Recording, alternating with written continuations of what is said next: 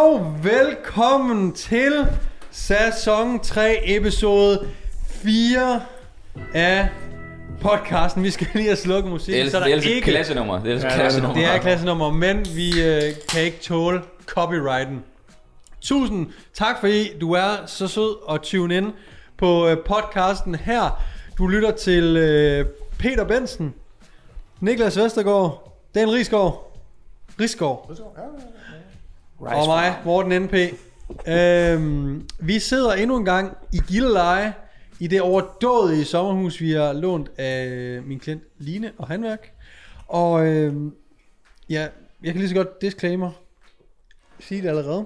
Vi kommer til den del af sommerhusturen, der skulle ske. Vi begynder at drikke. Simpelthen. Det var uundgåeligt. Det må vi sige. Vi er i et sommerhus. Ja. Der er vi lige skal have en fælles skål. Ja. Skal vi lige skåle? Skal vi lige, jeg skal køre hjem i aften, så jeg er på PC Max. Stormfuld aften. Jamen, ja. Skål. Der er vi her nu. Så skål for helvede. Ja, det er fesen herovre. Ja, det er lidt fesen herovre. Men, er vi med? Skål de her bag kameraet og linsen. De her. Skål. Ja, skål. Du drikker også, ikke Anders? Jo, men jeg får lige lidt kaffe.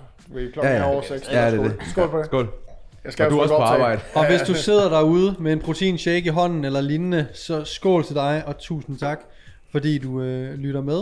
En tak skal også lyde til dagens sponsor, Hello Fresh. Ja. God gamle altså, fresh. Madkasseløsninger, der bliver sendt direkte hjem til dig en gang om ugen. Madkasseløsninger, ja. Madkasseløsninger. Det kan man godt kalde det. Ja, det kan man godt kalde det. Jeg har kaldt det 3 afsnit, så det håber jeg. Nej, mad i kasser. Ikke madkasser. Nej, jeg har sagt mad i kasser. Ja. Men det er fedt, du retter mig her i 4. episode. Hvad hedder det? Hvad hedder det egentlig? 3-5. En måltidskasse. Måltidskasser. Jeg har tænkt over det, men jeg vil ikke sige noget, fordi jeg har rettet med nytårsfortsæt og det der, så jeg kunne ikke rigtig blive ved. Og det vil også være træls, at vi her i hver episode skal tvivle på, hvordan han lige holder mikrofonen. Ja, undskyld Morten, men se hvordan Dan han holder mikrofonen op endnu, så han kan slappe af med den hans pæks. Det skål der bare sidder og holder. Det er sat med smart det der. Fortsæt, continue. Ja, fortsæt Morten. Jeg kan jo ikke fortsætte. du ved hvordan det er, når der kommer rødvin på bordet. Ja, men sådan er det jo. Afbryd. Noget rødvin går virkelig godt med. Det er selvfølgelig Hello Freshers mange aftensmadsretter. Og hvis du godt kunne tænke dig at spare op til 725 kroner, så brug rabatkoden FITNESS inde på deres hjemmeside. Du kommer til at støtte your boys, hvis det er, og du sparer dig selv nogle money. Og hvad er der ikke bedre end det? Så tusind tak til Hello Fresh for at sponsorere dagens episode af det segment, vi kalder... Der kører som monopolet. Okay. Det der sker er, at der er en af ikke Niklas' klienter, men en Niklas. Der er en kollega/veninde fra... Lad nu være. Det er sådan lidt underligt forhold. Han ved ikke engang selv, hvad det er. Du har nævnt hende mange gange nu, synes jeg. Og du... altså... Men hun skriver til mig. Den vil jeg gerne lige have med. Det må jeg sige. Hun skriver nemlig ikke til mig. Nej, hun skriver til mig. Morten, du har sådan en god Mads Steffensen stemme, og den ved jeg ikke helt, hvordan jeg skal tage, men jeg tænker, det er et kompliment. Jeg positivt. Det skal tage positivt. Nu har jeg jo et screenshot af beskeden, og så meget ros er der slet ikke. Så prøv at læse den op, Niklas. Den starter bare med, jeg har en idé. Ja, hvad kommer så, Niklas? Til vores næste, der køres episode, kan handle om. Pis. Læs det op, Niklas. Kom så. Du skulle jeg var start synes, at du nogle gange lød lidt irriterende. Nej. Så kan du ikke prøve at imitere Mads Steffensen i stedet for, han har så dejlig en stemme. Du må skal prøve at læse. Det er faktisk rigtigt. Nej, det er faktisk rigtigt, det Morten siger. Det er mig, der ikke kunne læse i rødvinen. Det ved jeg godt. Men inden at vi dykker ned i nogle af de dilemmaer, I har sendt ind, så skal I selvfølgelig følge os ind på Instagram, fordi det er der, vi indsamler dilemmaerne. Men i The Spirit of Summerhouse... episoderne, så starter vi med en lille dyrehistorie. Og det der sker, vi skal ned og hente pizza, Peter og jeg. Nå. Det er løgn. Har I mødt et dyr? Vi har mødt et dyr på vejen. Vi møder en meget, meget hvid hund, der kommer løbende. For i vejen er det jo med oks. Vi har godt nok lys på, men pludselig så kommer der... Vi har lys på bilen. Jeg er ikke stærk i dyreracer, men det er en hund. Det kan vi godt sige. Det får vi lynhurtigt konkluderet. Jeg er ikke stærk i hunden, men det er en hund. Ja, det er sådan en sød lille bommels-satan, tror jeg. Ja. Hvid. Og den løber så glad hen imod os. Du er ved at jorde den over, faktisk. Men vi holder lige ind og prøver sådan at... Og jeg prøver lige at gå ud. Der kommer nemlig ikke nogen ejer af den efterfølgende. Og den har ikke halsbånd på, hvad jeg lige kan se. Så det vi ved faktisk ikke... Ja. Hvad jeg lige kan se. Peter, han er sådan ret observant med de hunde der efterhånden, fordi han har et gammelt barnetraume, som man lige bliver nødt til. Jamen, det er sandt. Og det er jo, fordi du satte den stakkels hund i et voldsomt farligt miljø. Ja, det gør jeg. Og nu samler vi alle episoderne sammen. Full circle. Full circle, thanks. Men fortsæt. Morten, du havde noget mere at fortælle? Nej. Okay, I see what you did there. Ja. Drik dit vin. Yes. Og... Var det den historie? Det var faktisk bare det. Ja. Wow. Vi skulle... Nej. Cool story, bro! Yes, man! Jeg tænkte også dengang, du starter, der tænker... Så en lille hund på vejen, eller det? Ja, den havde sgu ikke nogen ejer. Det build up. Jeg ventede på sådan, vi så en hvid hund. Jeg spotter lige den ikke halsbånd på, indtil Morten han bare pløjer den over den dør. eller ejeren kommer, og I kører ham over, eller et eller andet. Der er jo ikke nogen ejer. Vi vender simpelthen om for at finde den. Ja. Den er væk. Vi snakker også med en mand, og han... Ja. Han ved ikke en skid. Han leder efter en hund, han ved ikke, hvor den er. Ja. Og I siger, nøj, vi har også lige set en hund. Ja. Og så kører I videre. Ja. Men, det er en actionfyldt aften for jer to. Ja. Det må man sige. Altså det der sker, det er jo, når man sidder i Gilleleje på den her sæson, så sker der jo ingen skid. Altså der er cirka 2 måneder, hvor det piker heroppe, ikke? Der var et æren. Ja, det er rigtigt. Det var lidt federe historie. Det er sjovt det der, ikke? Når man, det er sådan en forestilling, jeg har, at når man bliver gammel og har haft den samme kone i 50 år, så tager Peter, du ikke... Peter. Det kommer jeg aldrig til at nå, jo. Jeg skal i gang nu, så køber man sommerhus og tager i sommerhus, og man snakker ikke rigtig sammen. Udover, at der lige er den der ene historie. Jeg så en hund. Nå, den var hvid. Okay, var det det? Nå, der var ikke nogen ejer. Ej! Nå. Ja. Jamen, jeg spurgte en mand, og så kørte de ellers bare videre. Nå, det var ikke hans hund. Nej. Og det er det, de får sagt til hinanden hele weekenden. Og så siger hun, det er sådan en forestilling, jeg har. Nå. Men fik du kogt kartofler? Ja. Det kunne da godt have været, været over ved naboen af. Over ved Karsten. Karsten er over hans hund. Ja. Det er over ved Jan, ham med aben. Okay. Kan vi lige få en skål på full circle? It's like a circle. Jeg er brandvarm. Ingen forstår det. Det var en tidligere episode. Ja. Folk skal se alle 4 afsnit i træk. Og vi ved godt, den forrige var 2 timer lang. Sådan er det. Så må man fange referencerne. Ja. Altså der må man sgu følge med. Må du være dedikeret, ikke? Der kører så monopolet. Altså man godt...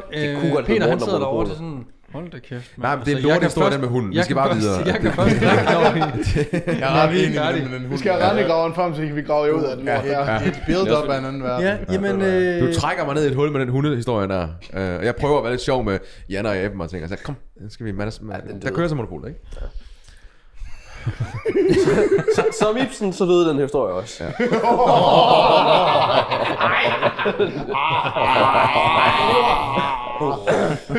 Skal vi... er det drenge fra Angora? Nej, Mikke Øndal, eller hvad er det? Og det er... Tak for, at jeg står nede på havnen der. Med det der... det er sikkert, det var crazy hår. Vi har den samme hairline, jo. Og dagens afsnit er sponsoreret af Turkish Hairline. Fuck, det er godt, det der Mikke Øndal. Nej, hvor sjovt. Vi har startet podcast med 100 referencer til de andre episoder. Folk sidder bare sådan, og er målløse om den anden side af skærmen. Det her, det skal ikke være den første episode, man ser. Så hvis du er ude, sidder derude og lytter for første gang, så vil Peter selvfølgelig gerne undskylde for den hundehistorie, åbenbart kommer op med, der er så ringe. Han nu sidder og græder derovre. Det er, ja. Din Tinder-profil skal lige opdateres til, jeg har grædt 2 gange. I mit liv. Det er bare det, der står.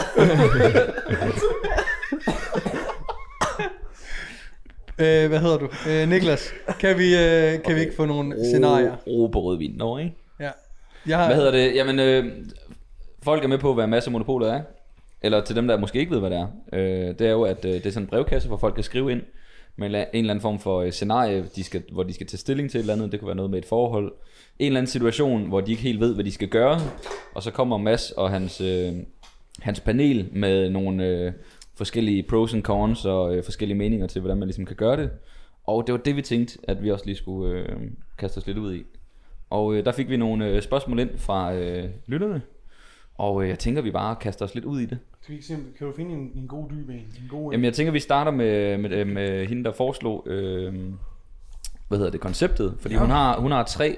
Jeg kan ikke læse den sidste besked, Morten, på screenshotet, så det kan godt være, at du skal finde på et tidspunkt. Men jeg kan lige åbne op på den første.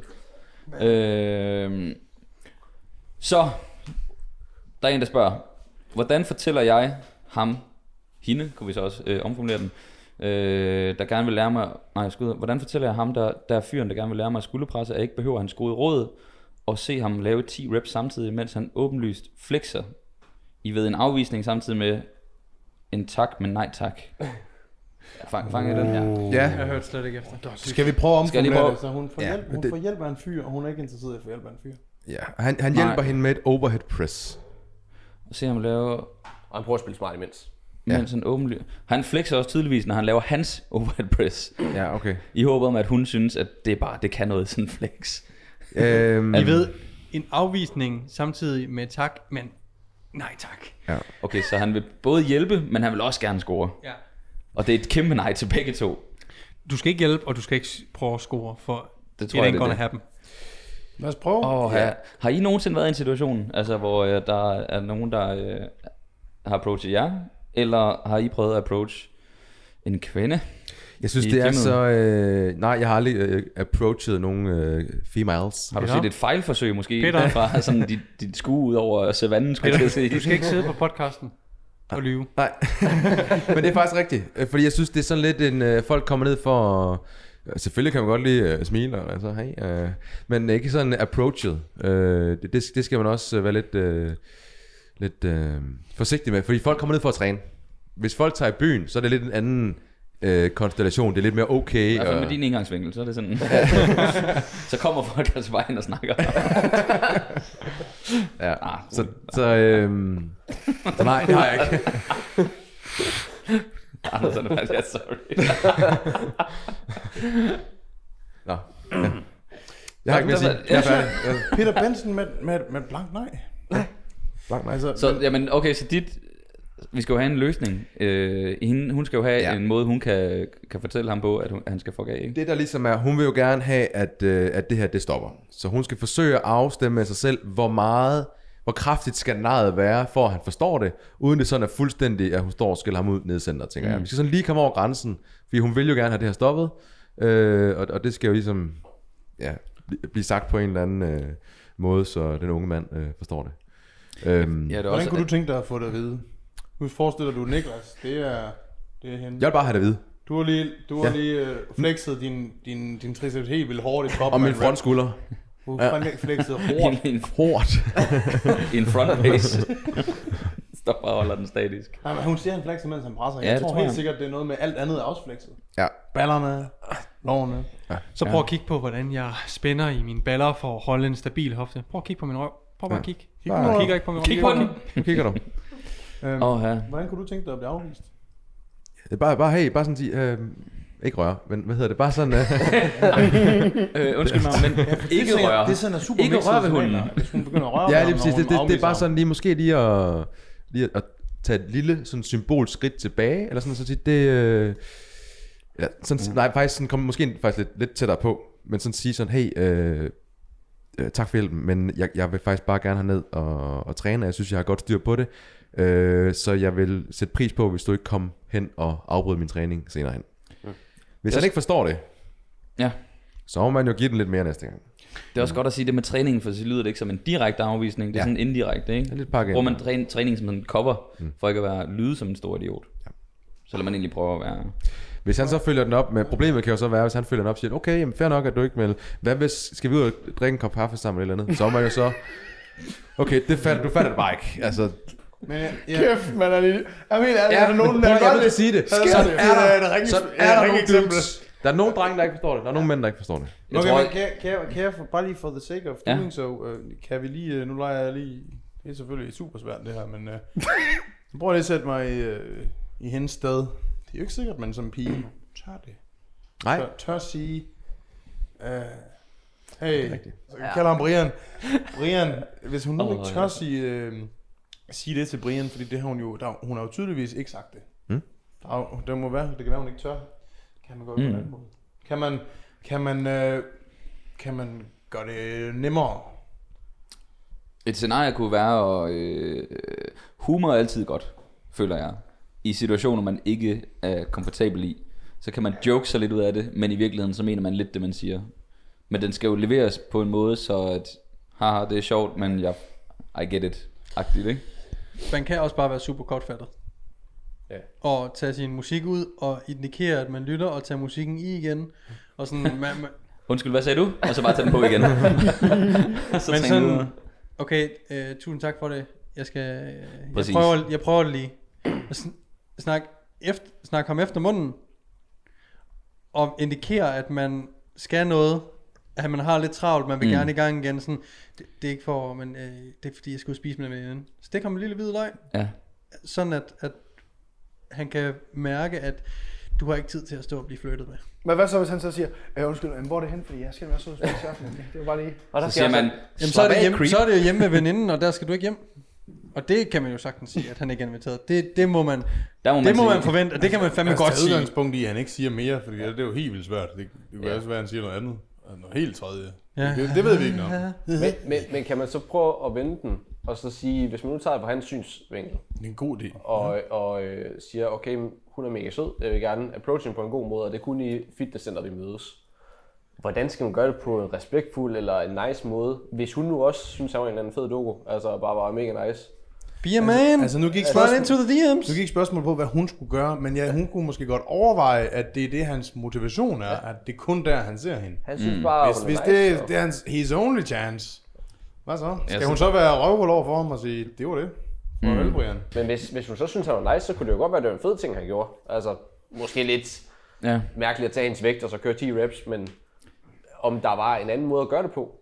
Altså, ved det, jeg tror, kunne hun se det som ros? Kunne hun se det som en... Det var faktisk... Et kompliment, ja. Et kompliment? Altså, jeg synes, Mortens er god, fordi den der med, at man er kortfattet og prøver at cutte samtalerne ned, siger, ja tak, nå, det var sgu da fedt, du gav mig et råd. Jeg skal til at køre igen. Så det er sådan... Der viser man i hvert fald, at man ikke er super interesseret ved at cutte den hurtigt af, ikke? Så er der selvfølgelig nogle dudes, og også kvinder, der ikke helt forstår den der kortfattighed, og så bare bliver stående og kigger på deres næste sæt, sådan helt, og så venter, det var bedre den her gang. Nu tager jeg lige 10 mere, og så prøv lige at kigge på min røv igen, fordi det er der, det går galt. Det er der, det går galt, ja. Jamen, der er nogle mænd, der har godt nok ikke mange... Og hvis man er mand, og gerne vil imponere hende, så må man jo, som Peter meget flot antyder, at hun er jo dernede for at træne, så må man jo, uden at være for skummel, prøv at holde lidt øje med, hvornår hun er færdig. Og så ser man ikke på en eller anden måde, kan time på vejen ud. Undskyld, jeg synes bare, at du ser super sød ud. Jeg er ikke for at trænge mig på. Kunne du tænke dig at drikke en kop kaffe? Bare lige skrive mit nummer ned her. Kan du ikke bare tage det? Så hvis du har lyst, så skriv til mig. Hvis ikke, så er det helt okay. Det er en dejlig aften. Bum. Videre. Ja. Ellers så lever vi jo i digitalen verden, at der er vel ikke noget i vejen med at slide into the DM, så skrive, hey, jeg så dig tilfældigvis op i gymmet. Det er det værste. Jeg har hørt, det er det værste. Man kan klamt at sende en besked, hvor det er sådan, hey.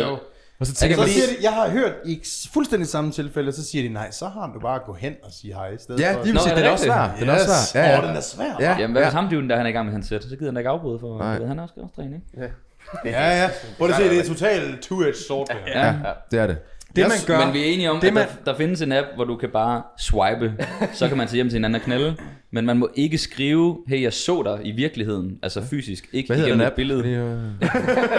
Men så er det ikke okay, fordi at det var, hvor de så hinanden henne. Så det er sådan, strøget er okay, gym nej.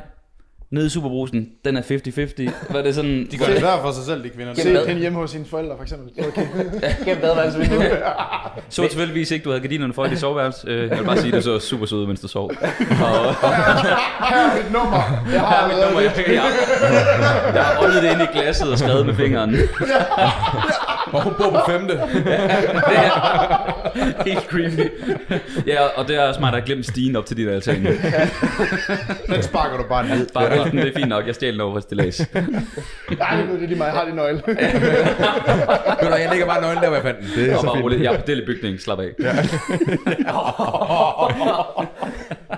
Men den er også lidt svær, fordi man som fyr skal tage first move, men i fitness er det ikke rigtigt, og DM's er heller ikke rigtigt, og hvornår er det så? Okay. Har I set den der Netflix-serie You? Yeah. Der ham stalkeren? Yeah. Godt, den er super nem. Det man gør, det er, man bliver receptionist i det her fitnesscenter.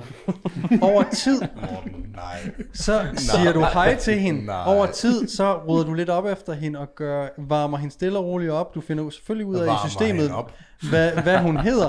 Og når du føler, at den er klar til at sige hej, kan vi ikke lave en realistisk en? Det er jo fuldstændig vanvittigt, så vi kan ikke bare blive receptionist. Jeg synes også, pedel, den er nemmere. Der mangler pedeller. På pedeller. Ja. Men det er faktisk rigtigt. Det er sådan, okay, så det er ikke okay at approach her, men det er okay her. Er vi i virkeligheden et sted, hvor hun skal se det som værende, hey, prøv at høre det her, du skal bare være glad for, at der er et hankøn, og synes, du er dejlig at se på. Selvfølgelig skal hun det. Han kommer og hjælper dig. Ja, men fordi det er jo ikke der, vi er. Altså, hun skal af med ham her. Er vi ikke enige om det? Det er der, den er. Jo, skal skaffe sig vejen. Nej, det handler vel om, hvad skal hun sige? Er det ikke der, vi er? Hvordan skal hun deale med situationen? Så tror jeg lige, at jeg var tæt på. Ja. Så tror jeg lige, vi gør som de gør i masser af Monopolet, når den kører lidt ud og sådan. Hvad skal hun gøre, Peter? Hvad er det for et scenarie? Jeg har sagt, hvad hun skal gøre. Jamen, vi skal lige opsummere. Vi skal opsummere. Okay, godt nok. Det er kun en fælles. Ja. Ja, jeg synes, at hun skal prøve sådan, at, altså, det skal man jo lynhurtigt finde ud af. Hun er godt afklaret med, at hun gerne vil sige nej. Er vi ikke enige om det? Hun vil gerne af med ham her. Det er det scenarie, ja. Så det handler ikke om, hun skal eller ej. Nej, det ved vi allerede. Med ham. Det handler om at afvise her. Han er ikke charmerende nok, det nogen der. Og det er noget med, at selvfølgelig der er nogle ting, der skal tages ind i konteksten her. Hun ønsker jo ikke at ydmyge ham, tænker jeg, foran folk i fitness her. Mm. Så jeg tænker, at det skal gøres på sådan lidt en diskret måde, så vidt muligt. Og så skal man finde ud af, at det nej, eller den afvisning, man nu kommer med, man er ikke et ondt menneske, men den er lige præcis nok til, at den her mand forstår det. Ja. Kunne hun sige, min kæreste har lært mig det på en anden måde. Man kan smide kæresten. Man kan smide kæresten i puljen. Kærestekortet. Ja. Han ligger aldrig an på dig igen. Så er han i hvert fald big douche. Der kan være nogle problemer der, fordi hvis du er på Tinder, og han er på Tinder. Fuck. Ja. Der er nogle ting der. Ja. Der tænker jeg så ikke så langt. Der skal man lige sørge for at dække sin spor. Så skal hun simpelthen, så skal hun ofre en hel uge til. Faktisk er det egentlig ikke bare den her mand, der skal skride helvede til. Det er overhovedet ikke hendes opgave. Men det er det bare ofte. Det er ofte kvindens opgave at få. Hvis hun ikke får det sagt, så står han der hver onsdag, når det er upper body day. Det skal siges på en hård måde første gang. Ja. Det bliver hun nødt til. Så konklusionen fra din side var? Afvis. Ja. Simpelthen afvis. Få det sagt på den måde. Ikke der med smid kæresten i. Det kan hun godt. Det var bare et bud. Jeg har godt smagt. Min rockerkæreste. Ja. Min kæreste Jynke. Han. Til og med ved, Jynke er. Det er HA's tidligere præsident, ikke? Ja, det er jo ved at være old news. Du skal tænke på, publikummet ved ikke, hvem Juncker er. Nej, det er det. Det er jeg lige at. Altså, hvem er. Ja. Så det er sådan, jeg vil forsøge at. Så på en pæn måde. Og hvordan kan kan vi give hende en sætning, så hun kan tage dem videre? Tusind tak for din hjælp, men jeg altså. Fuck af. Ja, det er. Tusind tak for hjælp, men jeg synes, jeg har styr på det, så jeg vil sætte pris på, hvis du bare lige lød mig træne færdig. Ja. Ja. Vi ses, Brian. Den er hård. Niklas. Jeg er på kortfattigheden. Altså du sådan sige, nå, jamen, det vil jeg lige prøve. Vent om, kig i din telefon. Vi er ikke super uinteresserede. Altså kig op og find på noget andet. Eller sådan, gå væk. Og jeg skal lige på toilet, eller så bare smutte. Ja. Daniel. Ja, min. Du sidder og tænker den der. Min kæreste. Jeg har en kæreste. Min kæreste Brian har lært mig at gøre tingene sådan her. Så det bliver jeg ved med. Ja. Godt. Ja, vi skal også nå nogle andre scenarier. Vi tager nogle flere. Altså, undskyld. Vi går da bare i dybden. Jeg synes det er godt. Og det er så fint. Det er fordi at det næste scenarie hun har skrevet, hvis vi skal holde os til hendes besked. Vi skal da også høre dig. Vi skal også høre morgens mening. Jeg er på kortfattigheden. Du er på kortfattigheden. Det er jo mig der opdækker. Jeg skaber jo den, ikke? Ja. Og Dahl, hvordan har du scoret i fitness? Jeg vil sige sådan her. Jeg har oplevet at være tilstedeværende i træningscenter, hvor jeg var selv personlig træner, dog. Men så har en person velvidende om, at jeg vidste lidt, kommet og spurgt om et løft, som gjorde lidt ondt i ryggen, i lænden. Og så Jeg tror, det er din rehab-metoder, han tænker på. Sorry. Og det, der så sker nu, det er, at... Nej, men så starter jeg faktisk ud fuldstændig neutralt og fortæller, nå, men vi snakker lidt opspænd, og hvordan ved du, hvordan man spænder i maven, og så videre. Og jeg var faktisk super interesseret i at score den her person. Men jeg starter ud helt... vil kun lære personen det helt basic. Stærkt. Rigtigt. Det er rigtigt. Så jeg ved hun, jeg ikke er creep fra start. Men jeg havde over noget tid sådan vist mig i centret, så hun har bygget noget tiltro. Jeg tog ikke initiativet. Hun tog initiativet, fordi hun sagde, det gør lidt under min lænd, når jeg træner her. Hvad kan jeg gøre i den her rumænske dødløft, tror jeg det var. Så snakkede vi om opspænd. That's it. Men så næste gang, jeg så hende dernede, så kunne jeg sige, hey, hvordan går det med opspændet? Har du fået styr på det, er det lidt bedre med lænden? Og så derfra, så kunne jeg sådan, nå, men ja, det var okay, og sådan, okay, men skal vi lige prøve det igen, kan du huske det? Og sådan, og på den måde, så fik vi ligesom kørt det ind, at så var det okay, at jeg hjalp hende, og fra det stadie, så kunne man godt tillade sig godt det, men forskellen har været, at jeg startede ud med at være helt neutral, som om jeg var slet ikke interesseret i noget. Jeg tror, det er det største, det er min holdning, at så snart du for tidligt viser interesse i noget andet end træningshjælp, så kan det være, nogen de mister... nej, det var ikke derfor, jeg spurgte dig om hjælp. Det var ikke, fordi du skulle lægge an til at knalde mig. Det var bare, fordi jeg havde ondt i landen. Ja. Det er vigtigt, det du gør der. Du forholder dig professionelt og så videre. Hvis man skal tage det fra et medlem til medlem i et kommercielt fitnesscenter, hvor at... fordi at der er det lidt det samme, sådan som jeg ser det. Vi er tilbage til receptionisten nu. Nej, men sådan, man skal prøve, tror jeg, og det jeg sådan hører, folk ikke kan lide, er den der meget taget med bukserne nede på en eller anden måde. Sådan, det første interaktion du har, det er, hej, kunne du tænke dig at drikke en kop kaffe? Ja, præcis. Sådan, lad være med at starte der. Start med at se, om du kan få noget øjenkontakt, uden at det er creep. Sig hej. Eller måske, selvom der ikke er brystpres på den træning, måske går og spørger, hej, hvor mange sæt har du tilbage? Fordi du kører den maskine. Og det skal du måske ikke, men det meget solgt kommer du lidt i kontakt. Sådan, hun ved godt, hvem du er, så du ikke bare kommer ud af det blå. Mm, ja. Kan I følge mig? Hun står inde på et stramme ophold, og lige pludselig står du inde midt i sagen. Og du snubler bare over det, i det du spørger, vil du med? Glider hendes sved. Altså, sådan nogle små interaktioner, som er super uskyldige og ikke creepy. Få et smil tilbage, sig hej, er der et hej tilbage, hvad siger øjnene? Lær at aflæse. Ikke? Ja. Altså, er hun høflig, eller er hun rent faktisk, er der noget mere? Ja, lige præcis. Og med taktisk maskinen, er nu værd, når hun ligger i den der single leg kickback maskine og spørger, hvor mange sætter hun tilbage. Hun ved godt, du ikke kører den maskine. Ja. Nu så vent. Men altså, hun laver noget strategisk med din strategisk med øvelsesværket. One chance, man. One chance. Og der skal heller ikke være sådan tre ledige omkring. Så jamen. Der er tre ledige pres. Hvor mange var du der? Ja, det men jeg synes, det er meget vigtigt. Det er også det, jeg vil sige. Lad være med at se det som en, at du skal prøve at score fra starten af og bare få den i mål. Prøv bare at snakke med hende. Det kan være, du rent faktisk også finder ud af, at hun er fucking nederen. Altså. Så prøv bare at få en samtale op at køre. Er der noget kemi? Hvis hun svarer sindssygt bøvet igen. Så kan jeg også være før. Hun har en dårlig attitude. Det kan også være, hun har en dårlig dag, eller hvad det nu kan være. Men små interaktioner og få det til at være hej. Og sådan ofte, hvis man... Når man har trænet, det ved du måske, Peter, når du er nede og træne klokken 4, så er det garanteret de samme mennesker, der er dernede. Altså de samme drenge og piger, ikke? Sådan nogenlunde. Sådan, man er i nogle rutiner. Det vil sige, at hvis du træner på samme tid som den her pige, nogenlunde, jamen så skal der nok over tid komme sådan et hej. Ja. Eller sådan lige anerkendende, vi træner på samme tid. Ja. Hej. Igen, at vi har noget på samme tid. Altså, det skal nok bygge sig op, og på et eller andet tidspunkt, så kommer der nogle små interaktioner, og på et eller andet tidspunkt, så vil det give mening. Det kommer det helt naturligt faktisk. Ja. Det kan også være, at der er det der tidspunkt, hvor du tænker, det er i dag. Og så kommer hun bare gående ind, hånd i hånd. Today is the day. Med sin kæreste. Og det er selvfølgelig super nederen. Jeg bakker den lige nu. Det er sunshine, man. Kæft, I er trætte, man. Ja, jeg forstod den godt. Today is the day. Today is the day. Nå. Ja. Men ja. Sådan virker. Okay, så hvis jeg var medlem. Men okay, så jeg har lyst til at få dig til at uddybe lidt. Mm-hmm. Så det vil sige, at du starter helt simpelt, ikke? Mm-hmm. Brystpresmaskinen, klassiker. Nu har hun sagt, at hun har 3 sæt tilbage. Mm-hmm. Så siger du, ja okay. Jeg nu får du også til at lyde, som om der er et script. Ja. Det er jo ikke sådan, så går man lige i noterne og kigger. Okay, jeg fik smilet tilbage. Nu er det over i maskinen.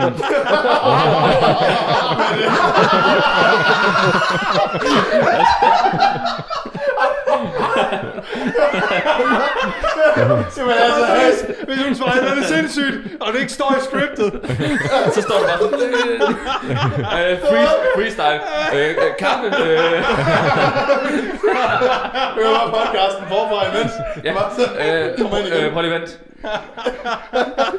Skal du chestpresse? Kom over og tager jeg på en snude. Så gennem kaffe. Du begynder bare at gentage spørgsmålet. Ja, sig det igen. Undskyld mig. Hun måtte svare et af de forventede ting i noterne. Hvorfor har jeg ikke listet de øvelser, der var okay? Det er ligesom sådan en sælger, der sidder med sådan en bog, der skal følge. Hvis en potentielle køber svarer det her, så skal du køre den her, så skal du køre den her. Sidder bare og bladrer i siden der. Det er simpelthen løgn. Hold lige kontakt. Men jeg tror seriøst, jeg tror det kan noget det her. Jeg tror det kan noget. Men scriptet. Jeg tror det kan noget, bare sådan at have sådan lidt en idé om, fordi hvad så efter det? Er det? Vi stopper samtalen. Nej, okay. Skal jeg gå i dybden? Ja, da, men bare hun, jeg tror jeg er pigen. Ja. 3 sæt. Fint. Må jeg købe med den? Åh. Ja, nå.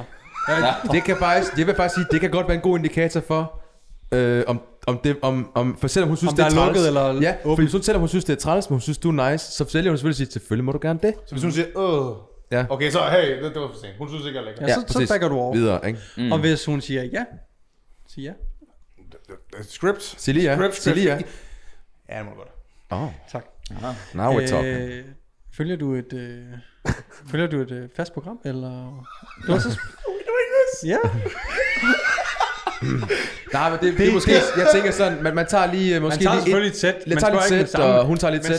For at pauserne ikke er for akavet eller noget, så man kan også bare indtængstræning. Kører det der DN coaching buddyprogram? Nej, det er løgn. Det er så ringe. Jeg hører de to der. Nej, du henter lige den app her. Ikke? Og så meget bedre, ikke? Er det ikke ham gammel, der har lavet den? Så ligegyldigt hvad hun siger, hun kører, så er det lort. Ja. Nu skal du høre. Ja. I got this. Nej, men så spørger man bare lidt ind til træning. Det vil være det mest oplagte. Nu er vi begge to færdige. I har taget 3 sæt hver i brystpresset, så går I hver til sit første omgang, ikke? Jo. Følger ikke efter hende. Ja, det er ikke sådan, hvad skal du lave nu? Ikke med lateral raising nu. Nå, det skal... Det står hurtigt. Du skal få... Jeg synes jo, humor er jo fantastisk. Det skal man på en eller anden måde lynhurtigt få ind i ligningen. Ja. Kan du få hende til at grine? Du har 10 sekunder. Der er den. En joke. Ja. Ikke to. Og du skal ikke kille hende, mens hun er i gang. Nej, det tæller ikke. Det er bare akavet. Ja. Du skal ikke sætte dig med de kilo, hun har kørt, og så bare sætte dig sådan her. Så bare køre 20 gentagelser og kigge i øjnene. Nej. Og man må vel heller ikke tage en maskine lige ved siden af, eller lige overfor. Det bliver også for mærkeligt, ikke? Bagefter, eller hvad? Nej, imens. Det er en helt anden scenarie. Ja, du har lige fået lov til at køre imellem, jo. Du sidder i samme maskine. I er jo samme maskine. Du skal ikke sætte dig imellem. Sæt dig bare lige over for hende, og så kig. I sagde jo, hvad I skulle bagefter. Og så går man videre, ikke? Man går videre. Så, man går ikke længere, man spiller kostbar. Det, der også er vigtigt mellem sætten her, det er, at du er approachable. Du står ikke og kigger ned i din fucking telefon, men uden du sådan... Spørger noget. Altså, du er der bare sådan, ikke? Og giver mulighed for sådan på en løs og dejlig måde. Bevæg dig. Måske også kan spørge dig om noget. Bevæg dig.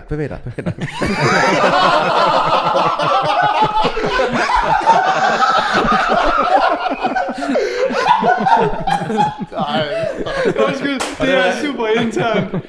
Forklar lige, Morten. Det er fordi, at når vi har jo fotograf på, og når Frederik han skal tage billeder, så har Peter lært os, at vi lige skal bevæge os lidt. Bevæge jer lidt. Det ser naturligt ud. Jeg bevæger mig lige sådan. Ja, undskyld. Ja, det var. Det er en super god pointe. Vær approachable, men ikke stå som sådan en eller anden tikkende hund. Nej. Præcis. Jeg tror problemet er, at jeg vil aldrig kunne skue på den der måde der. Jeg er for seriøs, når jeg træner.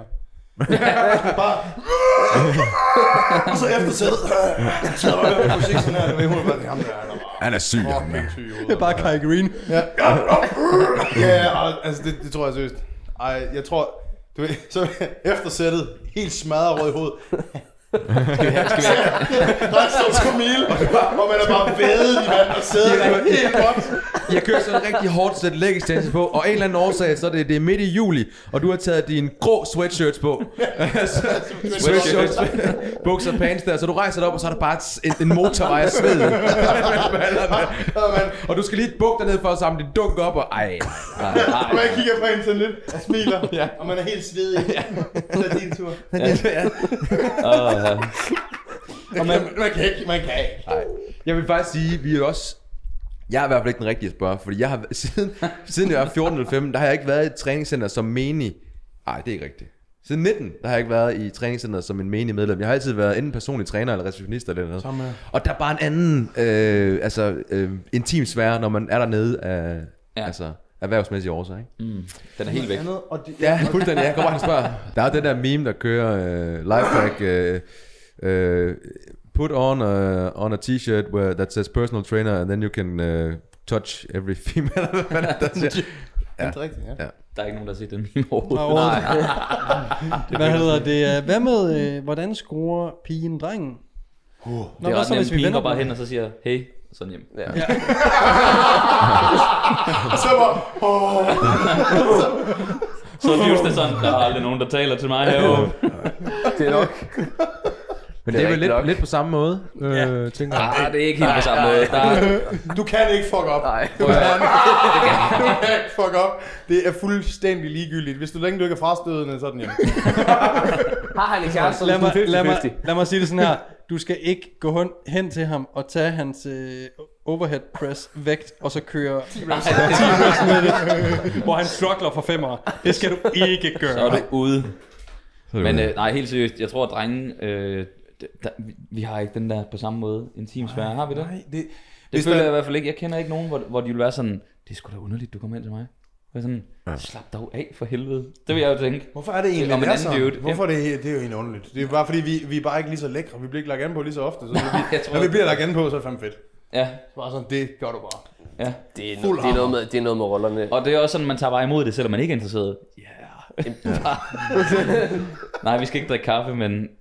keep dem coming, de der. Jeg har store arme, ja tak, ja. Jamen det har jeg også, synes jeg. Sådan noget, ikke? Jo. Ja. Jeg er enig, Peter. Jeg synes, at det er fuldstændig det samme. Ja. Man skal jo bygge den op. Niklas og jeg, vi er klar. Ja. Læg an på os fælles. I får ikke et ja, men gør det. Ja.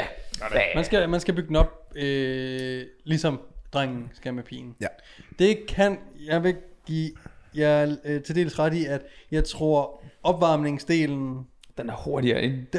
Du laver kun et sæt. Hvor drengen han skal lave 40 sæt. Der er less foreplay. Det er bare sådan, det er. Ja. Det er sgu egentlig sørgeligt et eller andet sted. Jeg ved ikke, om det er vores, hormonsammensætning, eller hvad fanden det er, men vi er bare sådan... Vi er for simple. Ja. Det er sådan...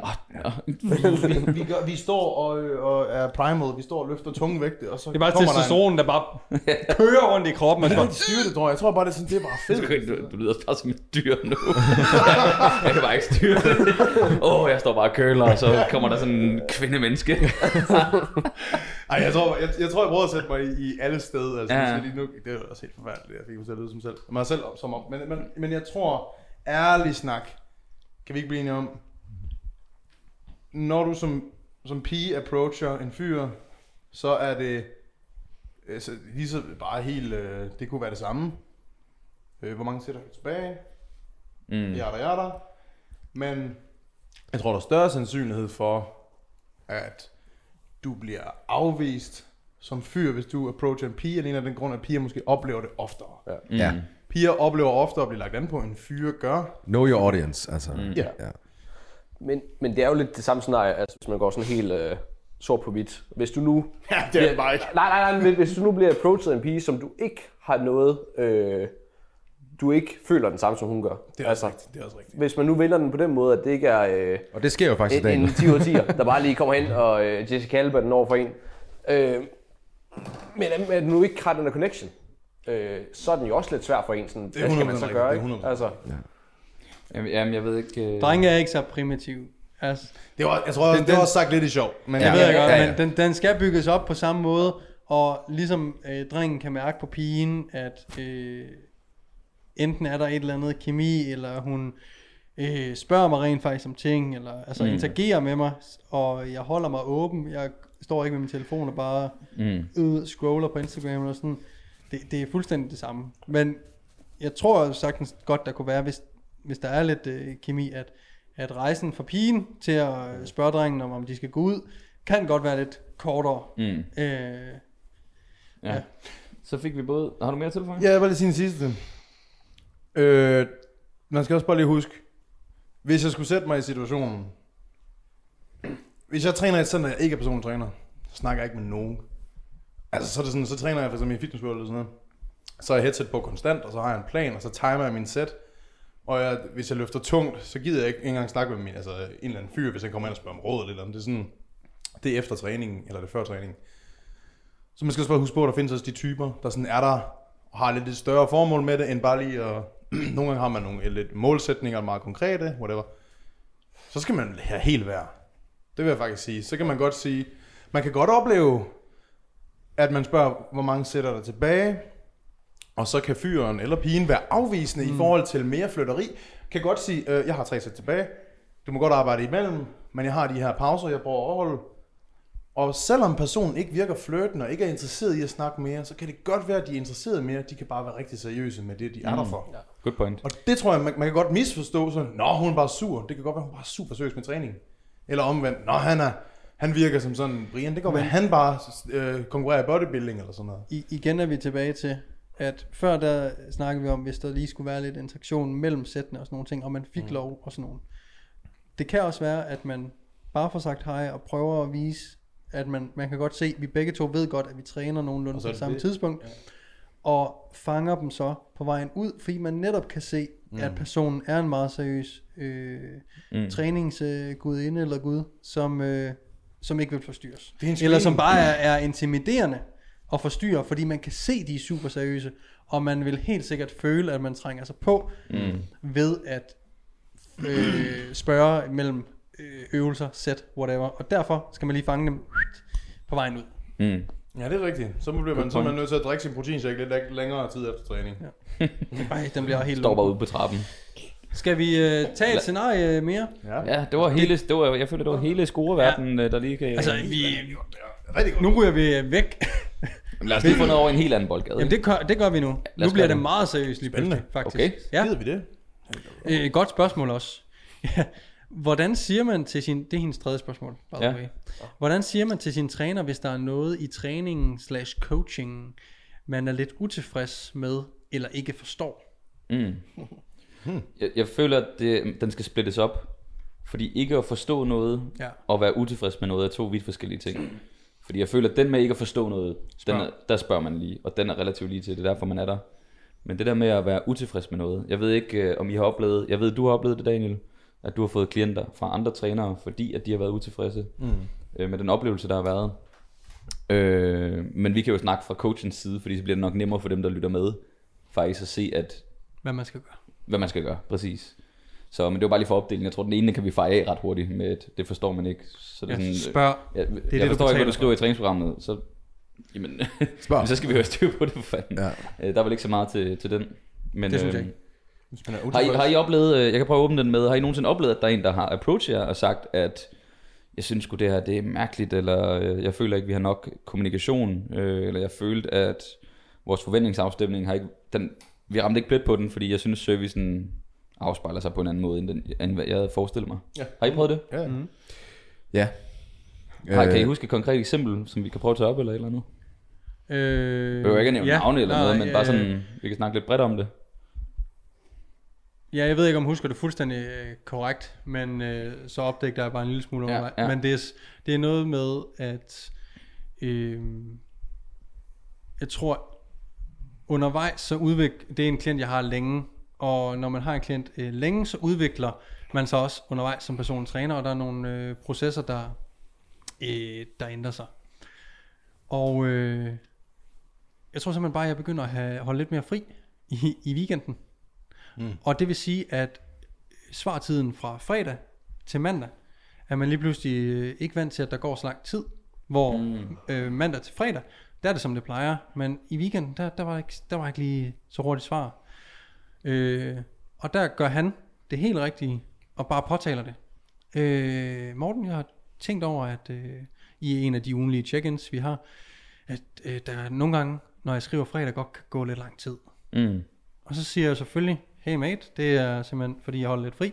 Og, men altså, du kan regne med 100% fra mandag til fredag. Og hvis det er super vigtigt i weekenderne, så skriver du bare... altså, jeg ser det, men altså, det er med vilje, jeg ikke svarer. Mm. Og hvis du skriver, det er super vigtigt, så kan du regne med, at jeg ser det. Men så skal det også bare være super vigtigt. Hvordan tog han imod det så? Super fint. Og vi er også relativt... Der er de der klienter, man sådan... Dem ser man bare øje til øje med fra starten, ikke? Så sådan, han vidste godt, at han bare skulle påtale det på en stille og rolig måde. Og sige, der var han nok lidt uforstående, tænker jeg. Kender I ikke også scenariet, hvor at man kan mærke, at hvis man afslutter et forløb, og så kan man kan mærke, at det bliver afsluttet, fordi at der har været en eller anden form for utilfredshed, der ikke er blevet italesat. Og så kan man godt som coach tage det meget personligt, fordi man bliver faktisk lidt irriteret over, at det ikke blev italesat for 2 måneder siden. Det bliver heller ikke italesat, når man stopper forløbet, men man har en fornemmelse for, hvorfor det var. Det kan være, at det er kommunikationen. Så når man siger, at man har kommunikation hver dag, så er det jo ikke sådan, at man selv skriver til klienterne. Det er jo klienternes ansvar at skrive til en, så man kan starte en dialog. Men jeg tror, der er nogen, der kan misforstå det, så det er som om, at kommunikationen, hvis den ikke er der fra klientens side, så dør det sådan lidt hen, og så har man måske sin ugenlige check-in, og så that's it. Og så føler man lidt, de føler ikke, de får, hvad de har betalt for, og så stopper de forløbet. For man, det har jeg i hvert fald prøvet, sådan nogle forløb. Men, og det er for at sige det til dem, der lytter med, at der kan man faktisk godt blive ret frustreret som træner over, at det ikke bliver italesat, så man faktisk har mulighed for at forbedre det. Fordi det er jo sådan en dynamisk samarbejde, man har som klient og træner, at jo mere klienten byder ind med, snakker og italesætter de her ting, jamen jo bedre et forløb kan man faktisk få. Fordi så har coachen også mulighed for lige at tilpasse sig, så længe det selvfølgelig er inden for det, man nu sælger, ikke? Så det er sådan en ting, jeg har oplevet med nogle forløb, hvor jeg faktisk bare, jeg ville hellere bare have haft klar besked. Så jeg synes ikke, vi har nok kommunikation, så er det sådan, okay, hvordan fanden kan det være? Skal vi finde på noget? Skal jeg skrive til lidt oftere igennem ugen? Eller, du ved, så kunne man have fundet på et eller andet.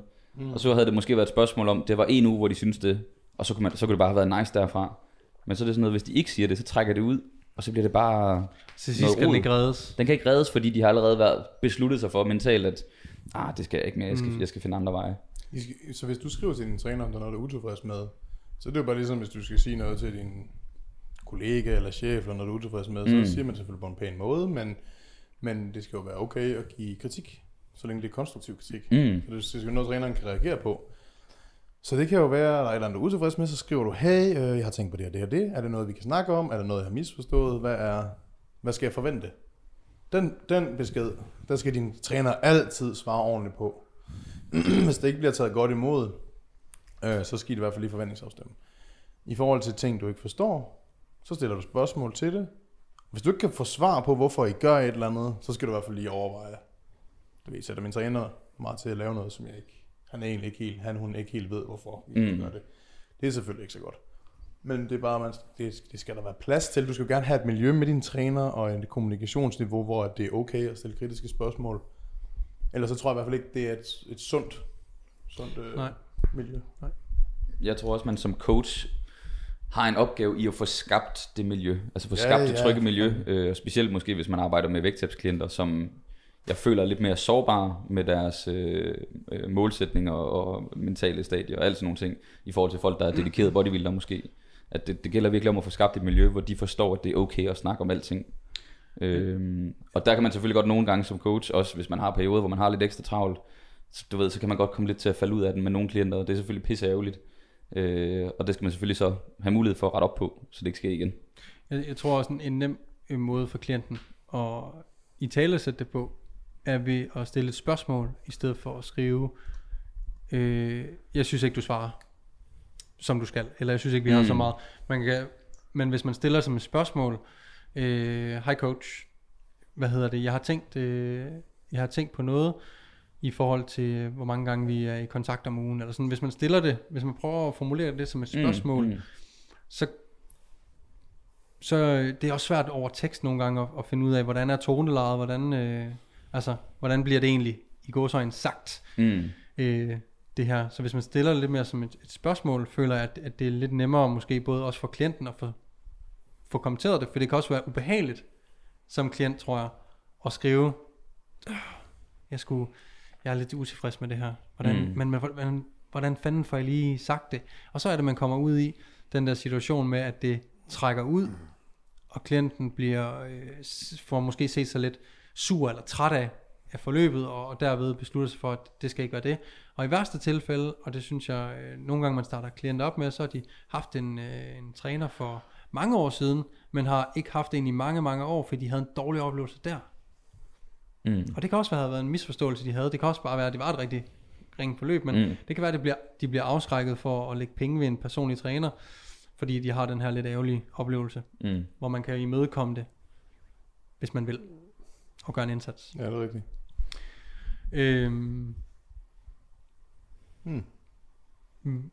Jeg tror, vi snakkede mest lidt om online der, kunne jeg lidt fornemme.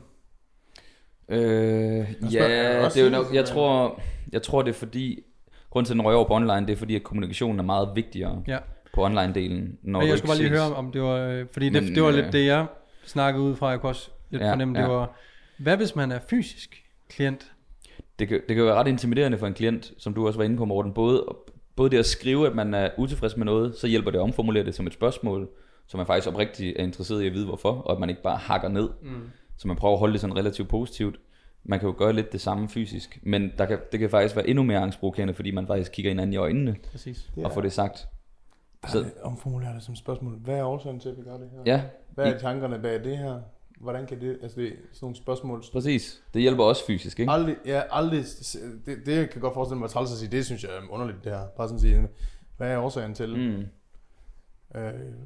Jeg har set den her øvelse, hvad tænker du om det? Altså, så er det sådan indirekte. Prøv at forstå coachens resonance for, hvad der er, har gang i lige nu.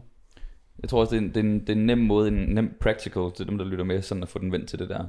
Jeg tror, det er meget nemmere for dem at gøre det på den måde, end at gå sådan og holde inde på det. Det er lidt ligesom, hvis man ved, at man har lavet et eller andet lort i den derhjemme, eller sådan noget med kæresten, eller du ved, hvis man bor hjemme og forældrene, du ved, at man holdt fest, uden de ved det, eller et eller andet, og så de kommer til at opdage det på et tidspunkt, men den er svær at få sagt. Det er sådan, så står den der følelse, den ophober sig indeni. Virkelig. Man prøver at presse det ind under tæppet, til sidst så kommer det ud, og så kommer det bare forkert ud. Det er lidt det samme, ikke? Lad være med at gå med det. Får du nu bare formuleret stille og roligt. Så så kan man så noget, der kan være det værste som klient, man også kan gøre, udover at lade det ophobes, det er at bitche, eller klage, eller tale negativt, forstærke den her tvivl med andre. Om det er veninder, eller om det er andre trænere, eller... Altså, jeg har nogle gange i mine spørgerunder, jeg tog et spørgsmål op for nylig, sådan... Jeg kan ikke huske præcis, hvordan det var formuleret, men man kan læse, at hun har en træner, eller han har en træner, og nu spørger hun eller han mig til råds. Ja. Hvad gør jeg, hvis min træner ikke whatever? Du går til din træner, du spørger ikke mig. Du snakker med din træner omkring det. Ja. Du snakker ikke med Gud og hver mand om det. Det er fint at snakke med din ven eller veninde om, hvordan jeg har lige den her situation med min træner, hvordan får jeg lige det formuleret, kan du hjælpe mig? Fint nok, fair nok. Men du skal ikke gå sådan og forstærke den her negative tanke, du har om, den eller anden skriver ikke så meget til mig, som jeg ønsker. Det er bare træls. Så kan man sidde der og bitch og forstærke den her, i stedet for bare at sige, hey, kan du hjælpe mig med, jeg har den her besked, jeg gerne vil have sendt. Jeg ved ikke, hvordan jeg skal formulere mig. Det er jo heller ikke alle trænere, der gør alting på samme måde. Nu ved jeg fra en tidligere podcast med dig, Peter, at du har valgt at holde korrespondancer på mail, fordi så ved du, at du undgår for mange dumme spørgsmål, som du ved, at de klienter, hvis de bare lige giver det 5 minutter, når spørgsmålet opstår, så kan de faktisk godt selv finde ud af det. Jeg går ud fra, det er dine tanker, du må lige have. Ja, og på det, at det ikke... Altså, jeg rent faktisk skal have et... Altså, kigge min messenger, uden den eksploderer. Ja, og altså, når du skal svare beskeder, så sætter du ned og svarer på beskeder. Sætter nu aktivt, nu sidder jeg, nu er jeg på arbejde, nu svarer jeg på beskeder. Præcis. Igennem mail. Det kan man så også gøre gennem WhatsApp. Men jeg vil så sige, WhatsApp minder jo meget om Messenger, så den ponger altså op. Du kan selvfølgelig slå det fra, men du ser jo stadig, der er noget, der tækker ind. Ja. Hvis du så kun har klienter derovre, så ved du også, det er klienter. Ja. Så det er sådan, så man har sådan hungeren for at gå ind og svare på 5 minutter, når du træner, og det gør jeg selv i hvert fald. Sådan. Så folk har forskellige måder. Jeg tror også nogle gange, folk tænker, når du personligt træner, så gør folk det på samme måde. Så er det bare deres viden, der ligesom adskiller sig i forhold til, hvordan man programmerer og snakker med dem. Men i virkeligheden, så er der jo sådan, der er forskel på, hvor lange er samtalerne, har man overhovedet samtaler, er der overhovedet ugenlig kommunikation, eller er der en dag om ugen, man svarer, er der check-in om ugen, en gang om måneden, det er jo egentlig træneren, der sætter setup'et, og så køber du dig ind i det setup. Mm. Så det er jo også lidt klientens ansvar at forstå, hvad er det helt præcis, jeg betaler for. Og ja, det er også trænerens ansvar, hvis man har for mange misforståelser. Ja. Og virkelig se, om man skal pensle mere ud. Altså, man er dårlig til at forklare, hvordan det fungerer. Ja. Hver gang jeg har haft en eller anden lille misforståelse, så kan jeg love dig for, at de efterfølgende samtaler, jeg har, at der bliver udpenslet, hvad det er, der bliver tilbudt, og hvordan det fungerer, så godt jeg føler, jeg kan. Ja, det kan også være sådan en lille detalje med, at du begynder bare at afslutte alle dine samtaler med, er der noget, du ikke har forstået? Ja. Og det gjorde du måske ikke før. Mm. Men det er en god pointe, eller sådan, hvis du kan se, at okay, det er gentagne gange, folk forstår ikke det, jeg fucking skriver i træningsprogrammet. Det kunne være, at jeg lige skulle se ind og så rette det, så folk fatter det. Præcis. Eller processerne, nu er der flere, der har brokket sig over, at processen, nu snakker vi bare check-ins eller et eller andet, det er fucking crasher på mobilerne eller et eller andet. Få det bare rettet så det ikke sker igen, hvis det er den gentagende fejl, ikke? Det er så på coachens side. Men for lige at opsummere lidt, så handler det vel egentlig bare om at have god kontakt. Omformulere det til et spørgsmål, hvis du synes, det er svært at få at komme med kritik. Så hør, hvad coachen svarer. Er det et oprigtigt svar med nuancer på, som du kan se, at du er enig i, jamen så kan man måske rette det efterfølgende også, eller i hvert fald prøve at forstå coachens sted, eller så kan man måske arbejde på det i fremtiden, ikke?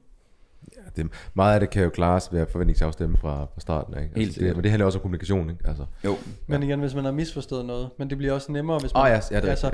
Og hvis coachen svarer, det er ikke meningen, vi skal have så meget kontakt, for eksempel. Mm.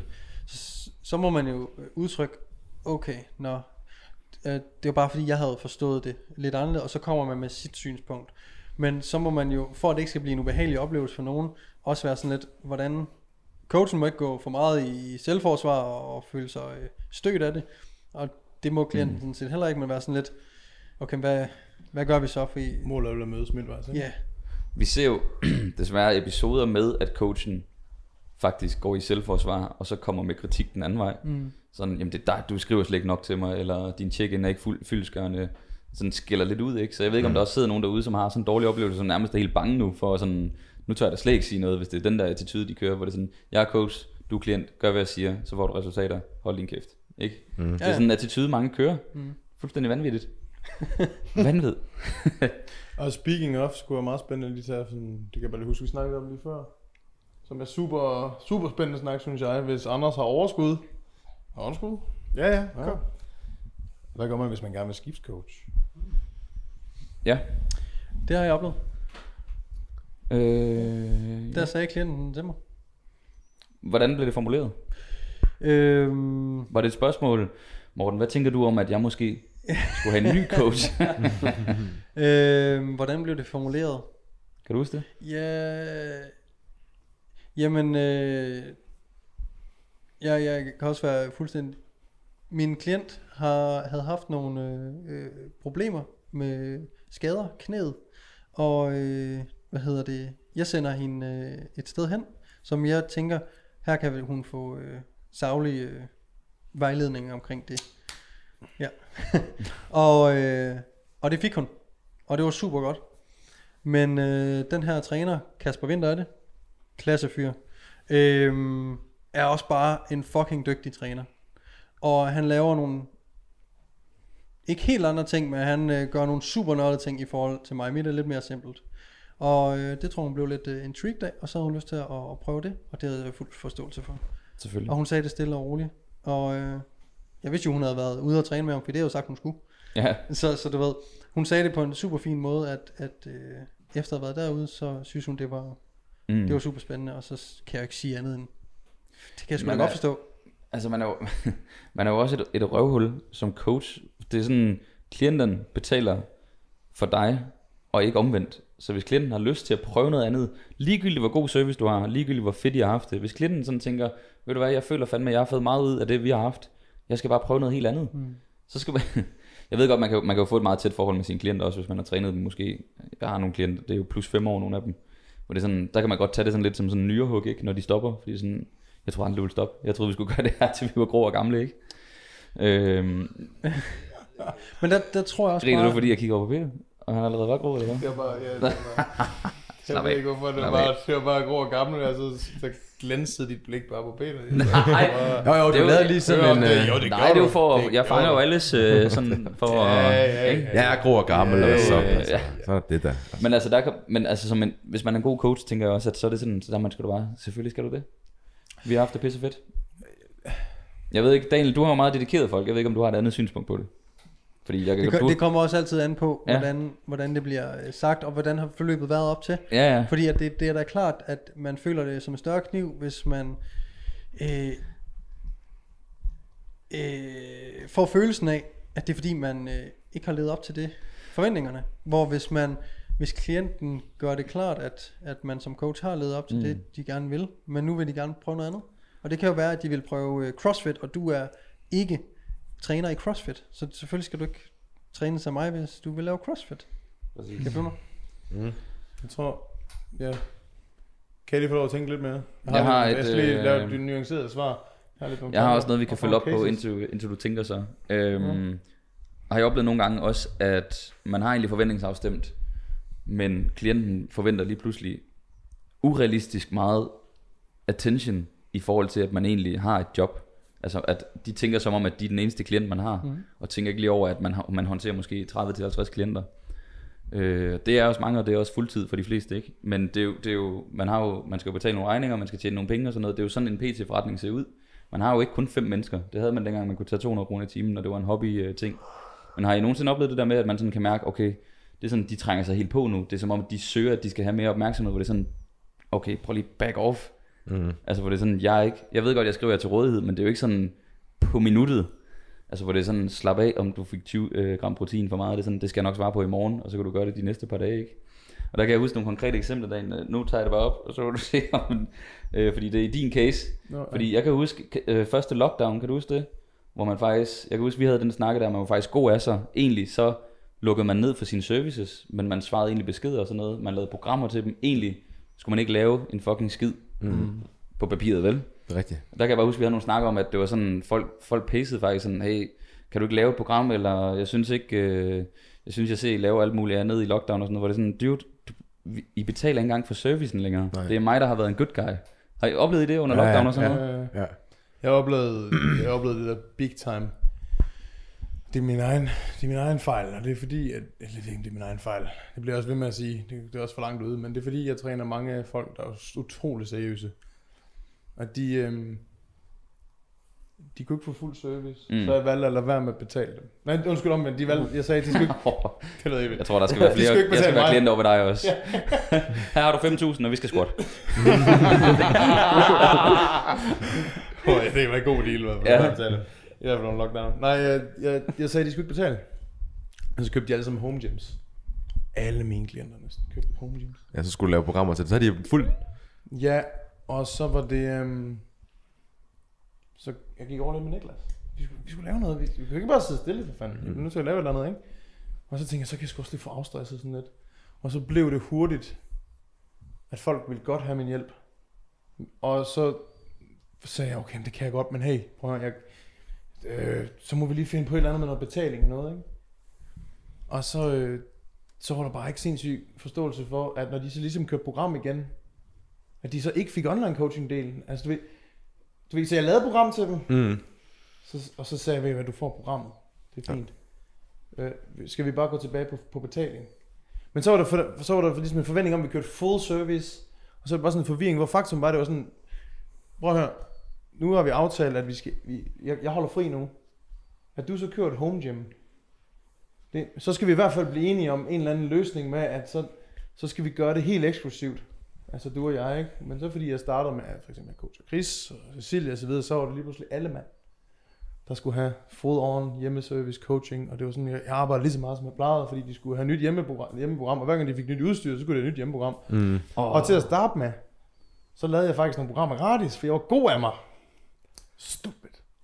Ja, og lige pludselig, så kørte jeg full on fucking online coaching, mens folk var hjemmegående. Og det var bare sådan, fuck, det var ikke det her, jeg ville, vel? Og det var ikke det, der var planen. Og jeg var gået i gang med det med Niklas, så jeg ødelagde mig selv med arbejdet, selvom der var lockdown. Det er bare sådan, jeg ved ikke helt egentlig, hvor jeg vil hen med det. Andet end, at jeg tror bare nogle gange, man oplever det der Det kommer jo af, at nogle gange så får klienten sådan helt ejerskab over en, hvor det er sådan, hey, du betaler for den her service, men det er sådan, du kan jo ikke forvente, at det er sådan 24 timer i døgnet, hver eneste minut. Du skal svare med det samme. Det der, folk pacer nogle gange også ind på beskeder. Sådan, det kan jeg også huske, vi snakker om, Morten. Det der med sådan, så svarer man ikke lige en dag, men så skriver det lige til en inde på Instagram. Hey, jeg har skrevet til dig på WhatsApp. Hvor det sådan, dude, ja. Jeg skal nok komme derover, ikke? Ja. Hvor det sådan... Jeg ved, hvad min pointe var. For jeg tror, jeg kommer til at misfortælle det. Det, der skete, det var, jeg fik ikke betaling for nogen. Men så fordi, at jeg var atlet, de var atlet under mig, så når de købte home gym, så mente de, det var mit ansvar, jeg lavede et program til dem. Og fordi det var deres karriere som bodybuilder og så videre, afhængig af, at jeg fik lavet de programmer. Og det var for ringe, jeg ikke kunne levere med det samme, fordi ud af det blå skulle alle jo have nye programmer. Normalt så er de jo for skudt. Lige pludselig så var der 30 atleter, som alle sammen havde købt home gym, så skulle jeg på samme tid. Ja. Det tager lang tid at lave et træningsprogram. Ja, det gør det. Det er i hvert fald, hvis det tager en time på stykke, så er det 30 timers arbejde ud af det blå, hvor der så ikke var forståelse for, at hey, okay, jeg skal lave 30 programmer på en gang. Jeg tog selvfølgelig betaling for det, fordi hvis de skulle i gang igen, så kunne de ikke forstå, at jeg ikke kunne levere til tiden. Men jeg var sådan, det er fordi, jeg har...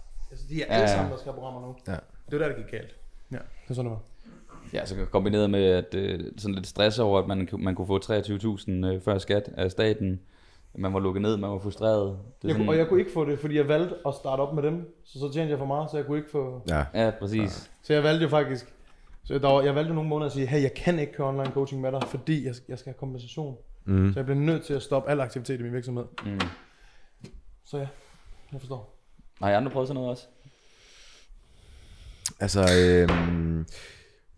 der er flere gange, at man sådan, selvom man har givet udtryk for, at i mit tilfælde, at jeg holder kommunikationen til mail, og sådan, så er det som om, den smutter sgu alligevel. Ja. Og det ved jeg ikke, om det er, fordi man er en smilende good guy, og så tænker de, nu kører den sgu lige på Messenger her, eller Instagram, og der må man nogle gange bare sige, hey, skriv en mail. Hey.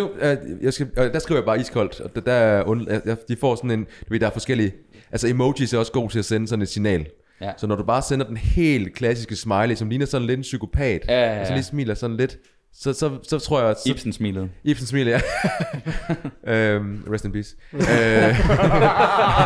Ej, tænker sådan... Ej, det må jeg ikke sige. Jeg tænker, hvis der ikke ser den her episode, og tænker, hvor er han, og starter her. Ja. Det kan vi ikke sige, det duer ikke. Han lever stadigvæk. Sådan en joke lavede min kammerat Morten en gang hjemme på handelsskolen. Det gik fuldstændig galt. Ja.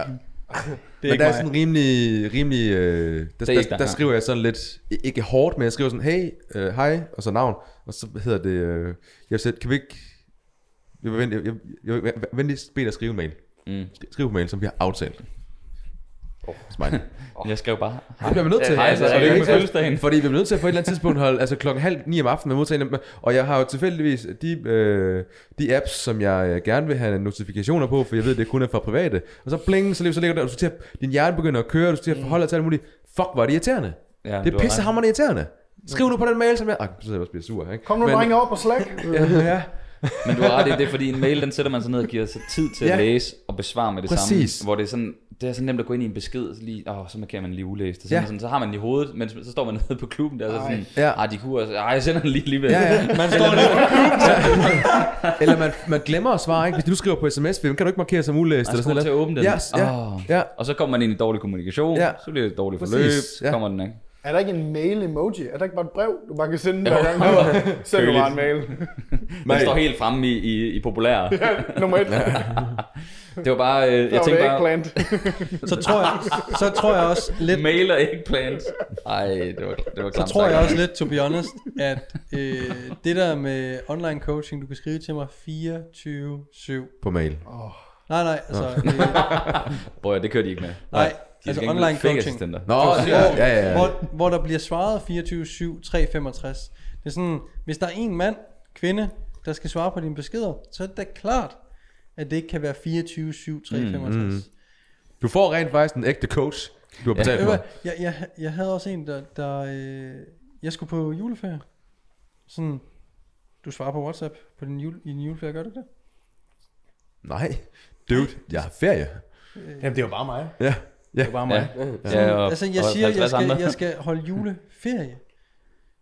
Nå. Okay. Jamen, altså, selvfølgelig svarer jeg ikke min juleferie, selvfølgelig svarer jeg heller ikke min weekend. Altså. Men det er fordi, men jeg tror også folk glemmer, det arbejde. Ja. De tænker, ja, så svarede de svarer jo beskeder i deres ferie. Men det var fordi, når jeg det var arbejde. Jeg tror, i forhold til det der med at starte med en ny træner, hvis vi skal prøve... For lige at komme tilbage, ja. Ja. For mig set, så er det sådan, så synes jeg, at det er der absolut intet galt i. Og det er sådan, jeg kan godt lide, hvis der en stopper forløb hos mig, og vil starte op med en ny træner, så er det vigtigt for mig at, sådan, at høre, okay, men er du klar til, først og fremmest, føler du, at du har lært noget? Prøv sådan at opsummere. Jeg kan godt lide have en opsummerende samtale, hvor jeg får dem til at reflektere over, hvad de har lært, hvad de tager med, osv. osv. Så de sådan, det er det sidste snak, vi har. Det er ligesom, de sådan finder ud af, okay, jeg har også lært en del. Der er faktisk en del gode ting også. Typisk, hvis de vil stoppe, så er det jo nok, fordi der er nogle ting, de er trætte af, eller de ser noget andet, der er mere attraktivt. Så det der med at slutte af med at ligesom have sådan en samtale, hvor vi snakker om alle de der ting, hvor vi er kommet fra, hvor vi er kommet til. Hvad er det, telefonnummer? Men alle sådan nogle ting, ikke? Det er, sådan, det er ret vigtigt, synes jeg. Men så synes jeg også, det er også vigtigt at få at vide sig som træner og sige, okay, men kan du fortælle mig noget om, hvad du føler, du savnede? Og måske, hvad får du ved den nye træner? Men så være sådan oprigtig nysgerrig i det. Mm. Fordi det er rigtig svært, hvis man som træner mister en klient, og så de starter direkte over med en anden træner. Ja. Det personligt kan jeg synes det er ret svært, fordi det er sådan, jeg ligger ære i at gøre et godt stykke arbejde. Og det er ikke fedt. Altså, nej, det er fucking nederen. Men som du selv siger, man må prøve at lære af det. Altså, vi har alle sammen været der, tror jeg, i en eller anden grad, ikke? Kommer jeg sgu da i tanke om, at jeg lige har været der igen, egentlig. Ja. Det er sgu da en træls tendens. Nej, det er sgu da en lidt op ad bakke, det der. Men det er det der med, at det eneste, som jeg synes er den forkerte måde at gøre det på, og bare lige for at sige til klienten, hvis du er klient, som kunne tænke, du har en træner, du vil gerne starte med en ny. Jeg kan ikke understrege det her nok. Du skal ikke, og jeg understreger, ikke skrive til den nye træner, før du har snakket med din nuværende træner. Selvom at det er rart lige at vide, har den her person overhovedet plads. Det er bare ikke måden, man gør det på. Du skal ikke begynde at have kommunikation bag din coaches ryg, alle de her ting, fordi det er ikke kun arbejde, der er også en personlig relation. Mm. Og man kan godt som træner, fordi hvis man er passioneret, så kan man godt sådan føle sig næsten sådan gået bag ryggen lidt. Meget, ja. Så gør dig selv en tjeneste, og snak med din træner først og sige, hey, prøv at høre, jeg har tænkt mig, jeg kan mærke, at jeg er klar til, at jeg føler, at jeg har lært det, jeg skal lære af dig, og jeg er tilfreds med forløbet. Så hvad siger du til, at vi stopper betalingen for næste måned? Et eller andet. Mm. Det er aldrig nemt, men det er første skridt. Og så spørger du din træner, hvordan ville du have det med, hvis jeg startede ved en anden træner? Selvom at det er træls som klient, så gør det bare, at din træner har meget mere, du ved, har respekt for, okay, i det mindste er du åben omkring det, og så videre. Og så kan du tage til kontakt til en ny træner. Mm. Hvis du gør det den anden vej rundt, og så du stikker din træner en besked om, nå, men jeg er klar til at slutte forløb. Nå, okay, hvad så? Ja. Nej, men jeg er bare klar til at stå på egen ben. Okay, og det gør man så også. Så går det direkte ved til den anden træner. Ja, det går ondt. Det er lort. Hellere få at vide, hey, der er noget, jeg ikke er tilfreds med, nu stopper vi. Og ved du hvad? Jeg kunne godt tænke mig at starte med en anden træner. Det er bedre at få ren besked. Ja. Og jeg har oplevet en del gange, at folk skriver til mig, hvor de er ved en anden træner, hvor jeg svarer sådan her til dem. Hey, først og fremmest tak for din besked, osv. Jeg skal lige høre dig. Har du snakket med din nuværende træner omkring det? Nej, ikke endnu. Okay, det første trin er, at du snakker lige med ham. Og for jeg skal bare lige være sikker på, at vi er cool. Fordi sådan har jeg altid gjort det, især i Randers. Men Nikolaj Nyvang og Frederik og så videre, det var, vi snakkede om det der med, hey, du skal vide, din tidligere klient den der. De behøver ikke engang køre forløb. Din tidligere klient har skrevet til mig. De kunne tænke sig forløb. Er du okay med det? Mm. Hvis PT'en ikke var okay med det, så gjorde man det ikke. Mm. Det kan man ikke forvente for folk, man ikke kender i branchen. Mm. Nej. Det var bare sådan en, bro. Ja. Vi kørte, ikke? Men i det mindste, så skriver man lige, hey, du skal vide, det kan jeg sagtens finde på. Hey, du skal vide, din klient har lige taget kontakt til mig. Det synes jeg bare, du skal vide. Det tøver jeg ikke med at gøre. Det er god stil. Men jeg starter med at sige til klienten, hey, har du selv spurgt din træner? Så jeg ikke kaster klienten under bussen. Ja. Hvis de så siger, ja, det har jeg, så skriver jeg lige til coachen, hey, du skal vide, jeg er i kontakt med din klient. Jeg går ud fra, at I har clearet det, og så videre. Hvis de så ikke har, træls for klienten, ja. Men det vil jeg hellere, og så have god smag og have, ikke virke som om jeg er sådan en, der prøver at komme ind og overtage en klient fra en anden. Nej. For der er ikke noget værre, end hvis man finder ud af, at man føler sådan lidt, at en anden træner, der sådan har prøvet at overtage. Ja. Det har jeg kraftedeme prøvet meget af. Hvis mine styrkeløfter, atleter som træner i styrkeløfterklubber, i andre styrkeløfterklubber, det skal man for at kunne konkurrere, skal man være medlem i en klub.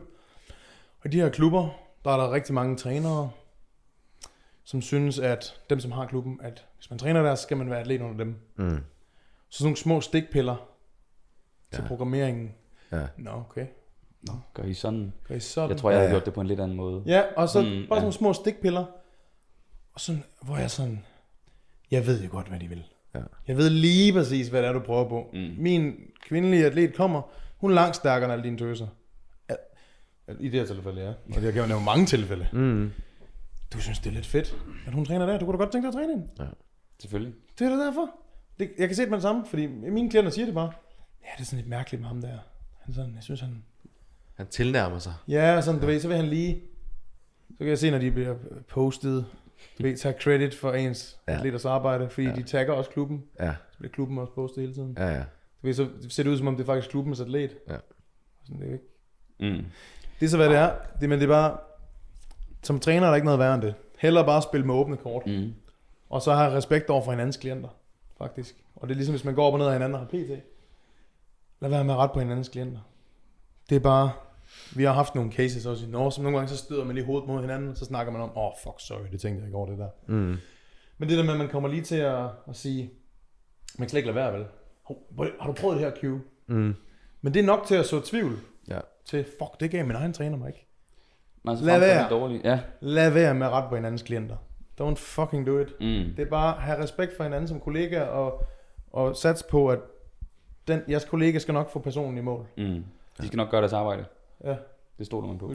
Mm. Og så altid sig, at hvis der kommer en klient opsøger et svar hos dig, så sig, prøv at høre, det lyder fint, og man kan godt sige bla bla bla, men hvis det er Daniels klient, så siger man, men ved du hvad, det er jeg sikker på, at Daniel han har fuldstændig styr på, at der er en plan med det, I gør. Mm. Præcis. Ja. Præcis. Altså, altid snak din kollega op, hvis klienten kommer og begynder at stille spørgsmål, hvor man står sådan, man vil jo heller ikke være uhøflig ikke at svare. Mm. Men altid snak kollegaen op, ikke? Mm. Ja, det tror jeg er nemmere, når man er kollegaer sådan fysisk i et center. Mm-hmm. Jeg tror sådan i branchen, hvis der er nogle coaches, som kan mærke, at de mangler sgu kunder og sådan nogle ting, så kan jeg godt forestille mig, at det er tiltrækkende. Jeg kan sagtens se det selv. Altså hvis der er en eller anden pissedygtig person i et center, som siger, det er da fedt, man kan godt tænke sig at træne hende, ham, whatever, ikke? Mm. Men ja, så hvis du... Jeg ved egentlig ikke, om har du et take i forhold til det der med, hvis der er nogen... Prøv bare god skik, altså det vil jeg sige.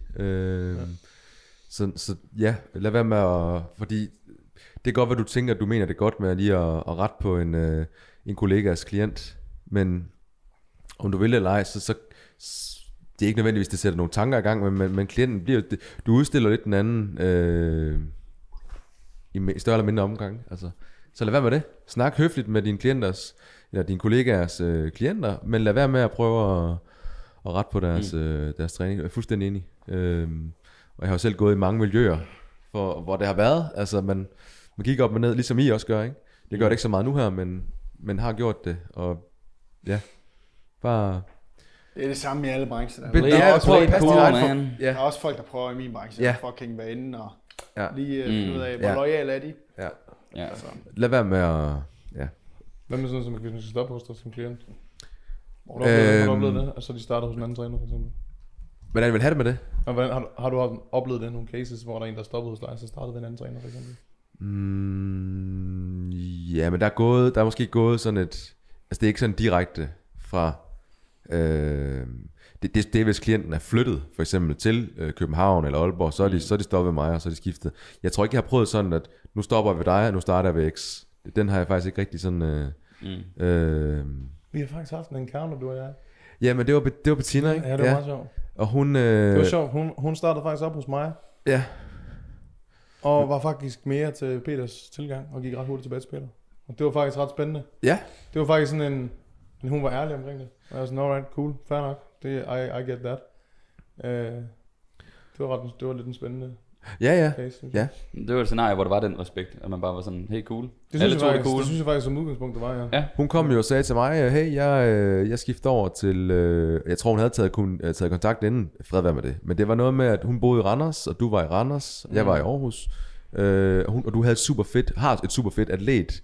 Jeg havde sådan et super fedt miljø dernede. Og på det tidspunkt, der tror jeg kun jeg havde jeg var gået lidt væk fra atleter. Jeg havde en Bettina og så måske en mere. Så der var ikke den der fællesskabsfølelse. Mm. Og det tror jeg hun søgte, og det fik hun jo ved dig. Så var der lidt i forhold til træningsprogrammering, der var noget, der var lidt anderledes fra min. På, jeg ved ikke, den er måske kommet med, I don't know. Der var lidt forskel i hvert fald. Altså, det tror jeg, der var større forskel på, hvad vi gjorde dengang. Ja, det tror jeg også, ja. Og der var hun sådan lidt mere tryg i det, hun fik fra mig. Det synes hun måske lige var lidt mere hende. Mm. Og det er jo bare sådan, det er. Det er jo smagssag. Nogen kan lide rødvin, nogen kan lide hvidvin, ikke? Ja, præcis. Og så, ja, så kom hun tilbage. Ja. Men ja. Cool. Det var det tre scenarier? Ja, fire scenarier. Jeg synes, vi kommer rimelig godt rundt i de her... Der smuts du fandme nok, Sarken. Ja. Ui. Hvad betyder det? Det betyder, ja, det må du fandme nok sige. Bare på tysk, ikke? Ja. Hvad hedder det? Så god skik. Ja. Yeah. Yeah. Don't be a dick. Don't be a dick. Fucking asshole, man. Don't be a dick. Hvis I har lyttet med derude, og stadigvæk lytter med, så vil vi sige tusind tak, fordi I bliver ved med at støtte vores... projekt her med der shutters. Tusind tak til Line og Handværk for at vi måtte låne jeres sommerhus til at skyde i, så vi havde en location. Og så selvfølgelig som altid tusind tak til vores sponsor Hello Fresh. Husk, I kan spare jer selv nogle penge op til 725 kroner ved at bruge koden FITNESS ind på deres hjemmeside, hvis I ikke har prøvet det før. Og I støtter selvfølgelig også your boys, når I bruger den rabatkode. Måske også, hvis folk kunne lide det her format, som var sådan lidt mere scenariebaseret og ikke så træningskost, direkte spørgsmål. Måske også lige smide en comment inde på YouTube. Der kører sig monopolet. Er det noget, der kører sig monopolet? Er det noget, vi sådan skal have med? På sådan, hver gang vi skyder i en episode, eller hvad er det? Giv lige en melding dernede. Giv en heads up. Ja. Jeg synes, og så selvfølgelig følg os inde på Instagram, TikTok og så videre, men især Instagram, fordi det er der, vi trækker mange af spørgsmålene fra. Det der vi har trukket scenarierne fra til der kører som monopolet. Burde det der kører som monopol? Måske. Det er jo masser af monopolet. Det er jo der kører som monopol. Ja, der vi er. Det er det. Ja. Eller så er det Morten og monopolet. Ja. Det er fordi der kører sig top branded, og så er vi personerne under, ikke? Okay. Grenen. Gud, det er, vi har en paraply allerede. Der er en business structure, ikke? Men sørg for at følge os inde på alle de sociale medier, så I kan interagere og have indflydelse på contentet, der bliver lavet, på podcasten, der bliver lavet. Podcasten, som der er en, der skrev. Hvorfor er det podcasten? Hvem er podcasten? Ja. Det var faktisk en joke, du burde synes for sjov. Ja, det synes jeg. Ja. Så den joke, nej, men tusind tak, fordi I lyttede med. Husk at subscribe, smid en kommentar, smid en anmeldelse. Tusind tak, fordi I lyttede eller så med. Der køres derude. Der køres. Høj, det er jo